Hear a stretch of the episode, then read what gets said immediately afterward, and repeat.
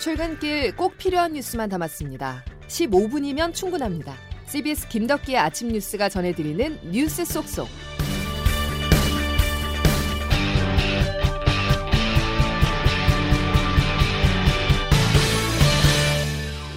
여러분 안녕하십니까? 10월 4일 김덕기 아침 뉴스입니다. 대장동 개발 특혜 의혹이 새로운 국면에 접어들었습니다. 연로 인물 가운데 첫 구속자가 나왔는데요.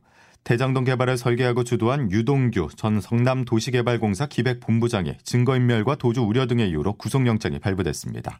핵심 인물이 구속되면서 검찰 수사가 급물살에 탈 것으로 보입니다. 홍영선 기자입니다. 대장동 개발 사업의 설계자로 지목된 유동규 전 성남도시개발공사 기획본부장이 어젯밤 구속됐습니다. 증거인멸과 도주가 염려된다는 게 구속영장 발부 이유입니다. 검찰은 유 전 본부장이 시행사 주주협약서에 초과 이익 환수 조항을 넣지 않아 결과적으로 민간 사업자에만 천문학적인 규모의 이익이 돌아가게 하고 성남시에 그만큼의 손해를 입힌 것으로 보고 있습니다.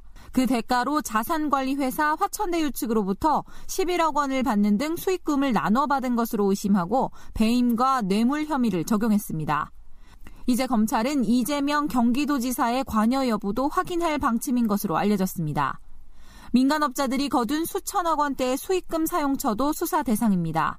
또 다른 핵심 인물인 정영학 회계사가 검찰에 제출한 녹취록에는 화천대유 대주주 김만배 씨와 정 회계사, 유 전 본부장이 이익금 700억 원의 배분 문제를 논의하는 내용이 포함된 것으로 알려졌습니다. 검찰은 유 전 본부장이 정민용 변호사와 함께 설립한 유원홀딩스를 통해 이 자금을 받으려 한 게 아닌지 들여다보기 위해 어제 정 변호사를 소환해 조사했습니다. 유 전 본부장 측은 녹취록의 700억 원은 농담이었고 실제로 받은 적도 없다며 혐의를 전면 부인했습니다. CBS 뉴스 홍영선입니다. 구속이 된 유동규 전 기획본부장의 과거 이력에 관심입니다. 화려한 경력을 통해 성남 도시개발공사 기획본부장과 경기 관광공사 사장 자리에 올랐을 것으로 추측되는데요. 그런데 CBS가 집중 취재한 결과 유 전 본부장은 서울의 한 설계사무소에서 운전기사로 일했던 경력이 확인됐습니다. 과거 건축 관련 업무를 했었다는 발언에 비춰봤을 때 경력을 부풀린 것 아니냐는 의혹이 제기됩니다. 임민정 기자가 단독 보도합니다. 대장동 개발 사업을 설계한 핵심 인물로 꼽히는 유동규 전 경기 관광공사 사장이 과거 서울의 한 설계사무소 운전기사로 일했었다는 사실이 CBS 취재 결과 드러났습니다. 유 전 사장이 2008년 성남시 한 아파트 리모델링 추진위원장으로 재직 당시 서울의 A설계사무소에서 운전기사로 근무했습니다. A사에 다녔던 한 직원은 유 전 사장이 2개월 정도 잠깐 일하다 그만뒀다. 대표가 사정상 차 운전을 못하게 돼 무어 달간 채용한 것 같다라고 말했습니다. 해당 회사 대표의 지인은 유 전 사장이 언젠가 찾아와 자신의 경력을 일반직으로 근무한 걸로 해달라고 했던 걸 내부 인사로부터 들었다고 털어놨습니다. 하지만 복수의 증언과는 달리 유 전 사장은 2010년 10월 성남시설관리공단 기획본부장에 임명된 직후 성남시 의회에서 A사에서의 경력을 두고 건축 관련 업무를 했다는 취지의 발언을 했습니다. 유 전 사장이 A사와 관련해 건축이라든지 이런 부분에 대해서도 탐구하는 부분이 있었고 의지가 맞아서 일하게 됐다. 만 3년간 일했다고 말하는 기록이 나옵니다. 하지만 유 전 사장의 앞선 경력에선 부동산 기획 및 개발과 관련해 특정할 만한 이력은 리모델링 조합장 출신이라는 것 외에 따로 없는 것으로 확인됐습니다.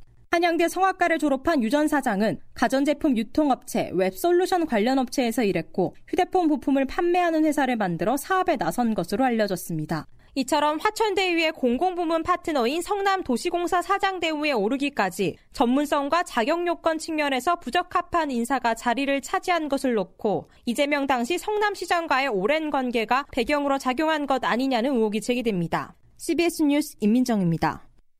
자, 이런 가운데 화천대유의 동거래는 점점 커지고 있습니다. 곽상도 의원 아들에게 50억 원, 유동규 전 기획본부장에게 11억 원, 그리고 이번에는 회사 고문을 지낸 박영수 전 특검의 친척 사업가에게 100억 원을 건넨 사실이 CBS 취재로 새롭게 드러났습니다. 화천대유 대주주 김만배 씨는 단순히 빌려줬다는 입장이지만 자금의 성격을 두고 논란이 확산하고 있습니다. 서민선 기자가 단독 보도합니다. 박영수 전 특별검사의 인척이자 분양 대행업체 대표 이모 씨가 화천대유의 대주주 김만배 씨로부터 100억 원을 받은 사실이 CBS 노컷뉴스의 단독 보도로 드러났습니다.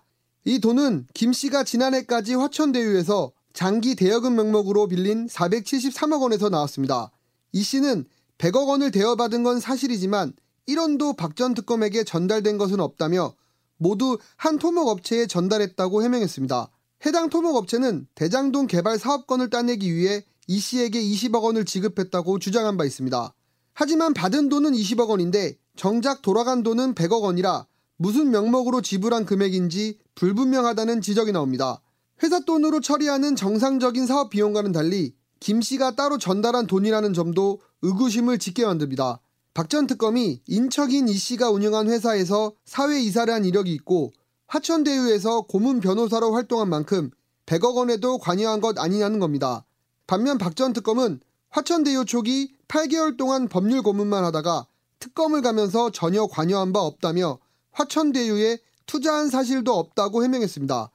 김 씨 변호인도 이 씨와의 거래는 법적으로 문제될 부분이 없다며 구체적인 경위는 수사기관에서 상세히 소명하겠다고 밝혔습니다. CBS 뉴스 서민선입니다. 대장동 의혹에도 더불어민주당 이재명 경기지사가 압승을 거뒀습니다. 2차 국민선거인단 투표에서 과반 득표에 성공을 하며 사실상 본선행을 확정지었습니다. 김기용 기자가 보도합니다. 이재명 지사는 어제 인천 경선에서 53.8%의 득표율로 1위를 차지했습니다. 또 50만 명 규모의 국민 일반 당원 2차 선거인단 투표에서도 58.1%로 압승했습니다. 국민은 현명하고 또 냉철하기 때문에 한순간도 마음 놓지 않고 겸허하게 최선을 다하도록 하겠습니다. 이로써 이 지사는 전체 누적 득표율 54.9%로 34.3%를 기록한 이낙연 전 민주당 대표와의 격차를 벌리고 사실상 본선 직행을 확정지은 분위기입니다. 남은 경선 일정도 이 지사에게 유리한 상황입니다.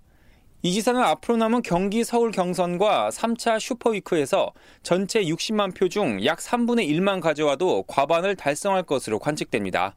다만 이 지사에게 불고 있는 대장동 의혹은 여전히 부당입니다. 특히 검찰 수사를 받고 있는 유동규 전 성남도시개발공사 기획본부장의 측근설이 야권을 중심으로 계속 제기되고 있어 이 지사 측은 자칫 자신들에게 불똥이 튈까 노심초사하는 분위기입니다. CBS 뉴스 김기용입니다. 야당 경선에서는 부정 논란이 일고 있습니다. 윤석열 전 검찰총장이 지난 3차와 4차, 5차 TV 토론 당시 손바닥에 한자 왕자를 썼던 것이 알려지면서 경선에 웬 주술과 미신이 등장하냐는 비판이 쏟아지고 있습니다. 이정주 기자의 보도입니다. 지난 1일 국민의힘 대선 경선 5차 TV 토론이 끝난 후 대선 후보들 사이에선 때 아닌 무속 논란이 일고 있습니다. 윤석열 전 총장의 왼쪽 손바닥 가운데 한자로 임금왕자가 적힌 모습이 뒤늦게 포착됐기 때문입니다. 5차 토론에 앞서 지난달 26일 3차 토론과 28일 4차 토론 때도 비슷한 위치에서 같은 글자가 윤 전 총장 손바닥에서 발견됐습니다. 홍준표, 유승민 등 경쟁 후보들은 당내 경선에 무속인까지 개입하고 있다며 즉각 공세에 나섰습니다.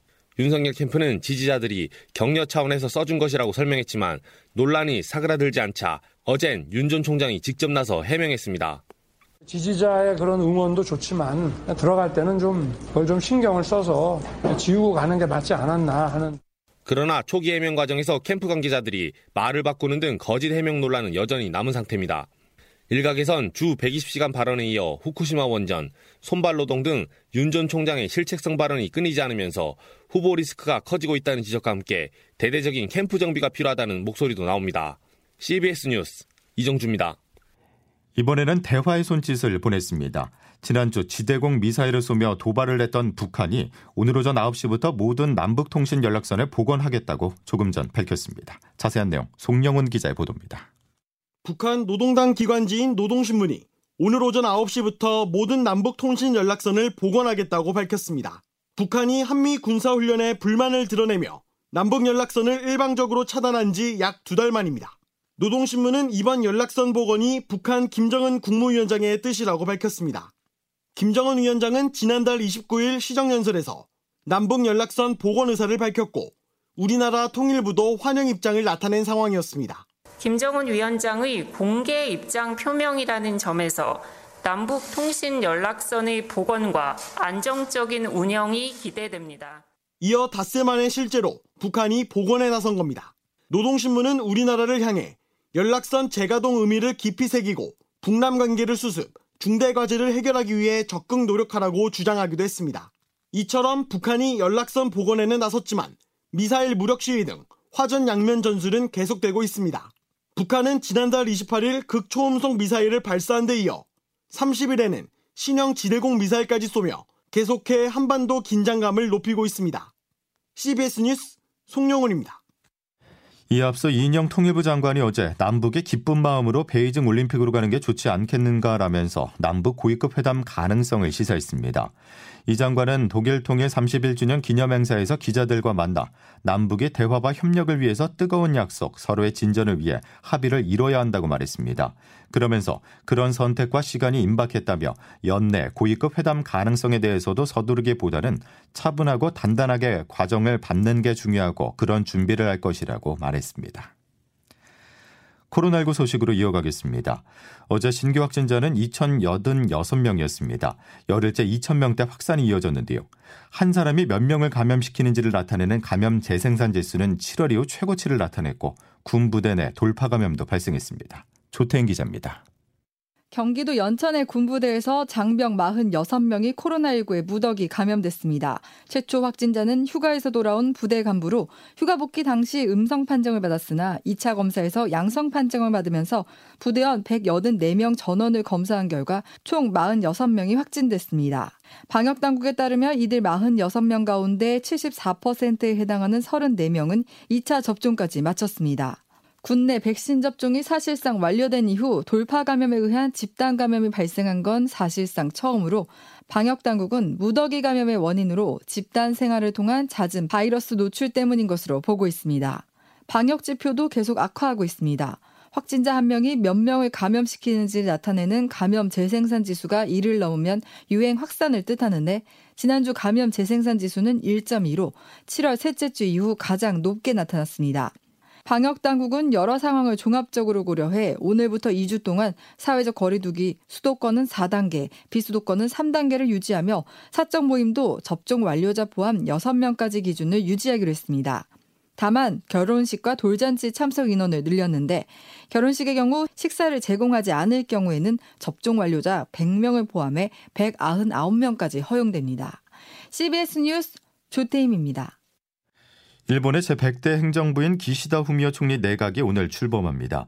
기시다 내각은 아베 신조 정권 출신 인물들이 대거 포진할 것으로 보입니다. 김덕기 아침 뉴스 여러분 함께하고 계십니다. 이제 기상청 연결해서 휴일 날씨 알아보겠습니다. 이수경 기상 리포터. 네, 기상청입니다. 예, 휴일인 오늘 비 소식이 있죠.